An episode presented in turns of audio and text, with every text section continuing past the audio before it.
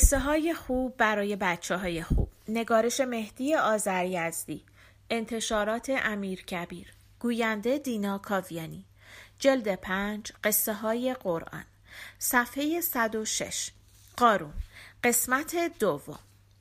موسا با او مدارا کرد و از هر هزار دینار به یک دینار راضی شد و او را نصیحت کرد که اگر می‌خواهی بتوانی در میان مردم زندگی کنی باید حکم خدا را بپذیری. قارون قبول کرد و مهلت خواست و شب رفت و حساب کرد دید جمع این یک دینارها هم خیلی می شود فردا دبه کرد و به موسا گفت تو می‌خواهی با این حرف ها پول مرا بگیری. من اصلا زکات نمی‌دهم هر کس هم هرچه می‌خواهد بگوید. اگر کمکی برای خودت بخواهی مزایقه ندارم. موسا گفت نه من هیچ چیز برای خودم نمی‌خواهم. من معمورم حرف خیر بزنم و راه صلاح را نشان بدهم و عاقبت کسانی که به امر خدا گردن نگذارند مانند عاقبت فرعون است. خودت میدانی. قارون به پولهایش مغرور بود. گفت حالا دیگر کارت به جایی رسیده که مرا از عصا و اجدهایت بترسانی؟ حالا که اینطور شد یک شاهی هم نمی‌دهم. هر کاری هم از دستت برمیآید کوتاهی نکن. موسا گفت هیچ کاری در دست من تنها نیست. فرمان خداست و باید اجرا شود. باز هم فکر کن صبر خدا خیلی است ولی عذاب خدا هم دردناک است. خوب فکر کن و فردا به من خبر بده تا تکلیف خود را بدانم. وقتی موسا از نزد قارون رفت سبزی پاک کنها پرسیدند موسا چه می گفت؟ قارون جواب داد چه می گفت؟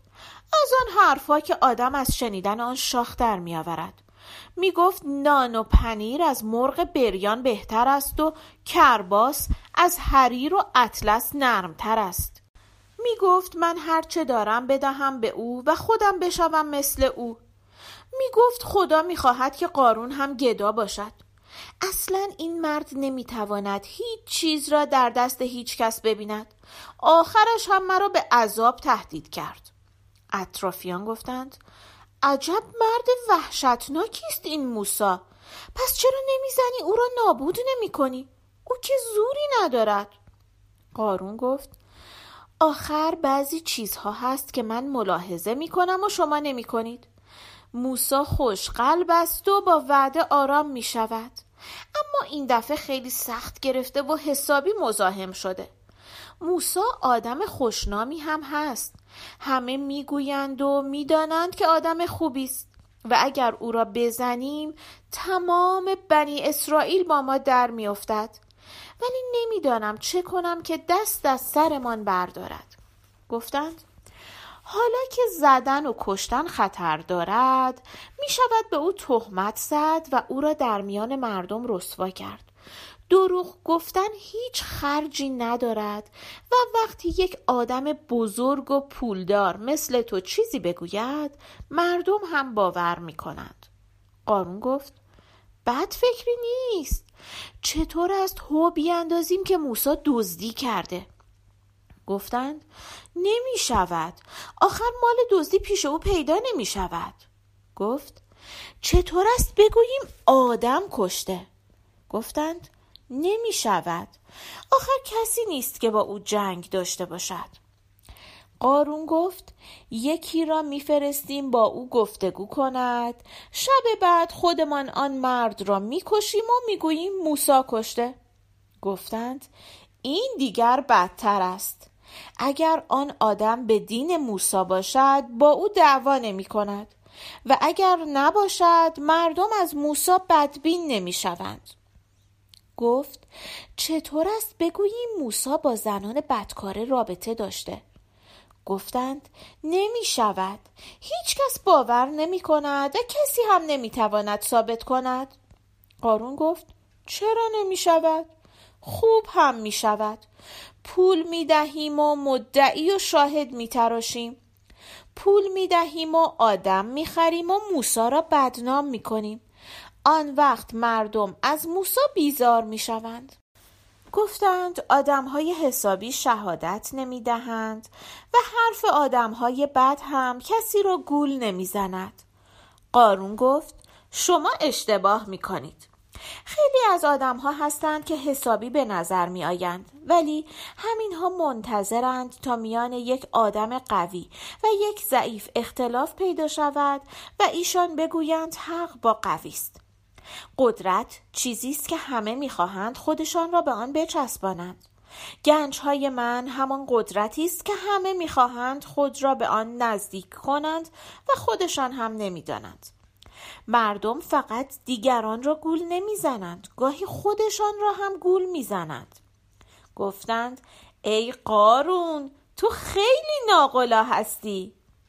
قارون گفت بله دیگر این سرمایه من است که اگر نبودم که قارون نمی شدم گفتند به هر حال این بد فکری نیست.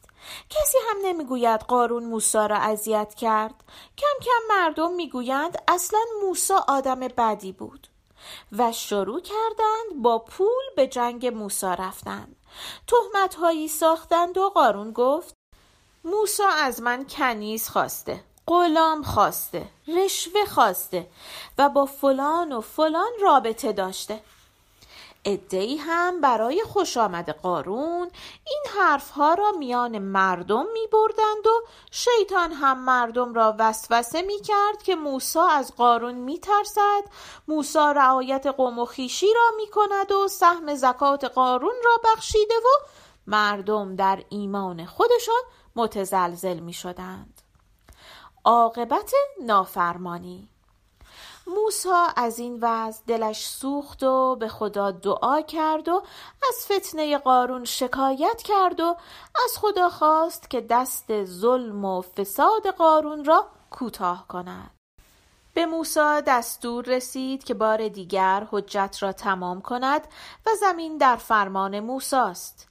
در آخرین دیدار هم قارون پند نگرفت و حکم خدا را قبول نکرد و نصیحت موسی را نشنید و بدزبانی و مسخرگی کرد و گفت اصلا همه چیز دروغ است و همه چیز حق بازی است. موسی بر او غضب کرد و گفت اگر از این راه بر نگردی عذاب خدا نازل می شود قارون گفت عذاب هم دروغ است. تو با این حرفها می‌خواهی پولهای مرا بگیری. موسا گفت پولهای تو را نمی‌خواهم. اما خدا می‌خواهد که مردم با عدل و داد زندگی کنند. پولهای تو از سنگ و خاک در آمده و حالا که این سنگ ها و سکه ها دلت را سیاه کرده دیگر صبر جایز نیست و سنگ ها به جای خودش برمیگردد و تو هم همراه آن.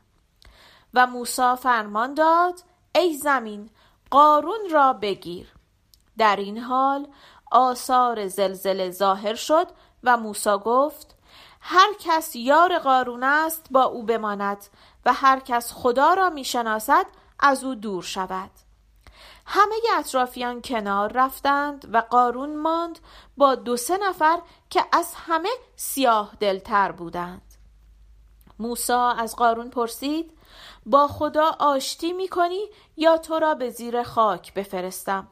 قارون گفت من پولهایم را می خواهم می خواهم همیشه پهلوی گنج هایم باشم.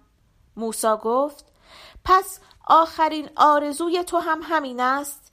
این آخرین آرزویت برآورده است و گنجهایت هم همراه خودت زیر زمین خواهد بود. و زمین شکافته شد و قارون با گنجهایش زیر خاک مدفون شدند. آن وقت کسانی که با فکر و عقل و دلیل حق را نمی شناختند با دیدن هلاک قارون از خواب غفلت بیدار شدند و از گمراهی توبه کردند و فتنه قارون خاموش شد و راه حق هموار شد. اما حیله های شیطان برای گمراه کردن مردم هر روزی به صورت دیگری ظاهر می شود و آنچه مردم را فریب می دهد همیشه اسمش نمرود نیست اسمش فرعون و قارون نیست بلکه اسمش نادانی است و طمع است. بعد شیطان به صورت حق به جانب می آمد پیش مردم می نشست و می گفت این قارون واقعا آدم احمقی بود. او می توانست زکاتش را بدهد و جانش را بخرد اما نکرد. مردم می گفتند واقعا همینطور است. و شیطان می گفت اما نمی‌دانم چرا موسی گنجهای او را زیر خاک کرد و با آنها شهر بنی اسرائیل را آباد نکرد. و بعضی از پول دوست ها می گفتند راستی هم معلوم نیست. و شیطان دنباله حرفش را می گرفت بله اصلا این موسا کارهای عجیبی می کند او ادعا دارد که با خدا سخن می گوید و چرا نباید همه مردم صدای خدا را بشنوند؟ مردم هم به فکر می افتادند که راستی هم چرا نباید بشنویم؟ و باز می آمدند از موسا ایراد می گرفتند. شیطان هم اول چند تا حرف حق می‌زد و بعد صد تا باطل به آن وصل می کرد و ایمان مردم را سست می کرد.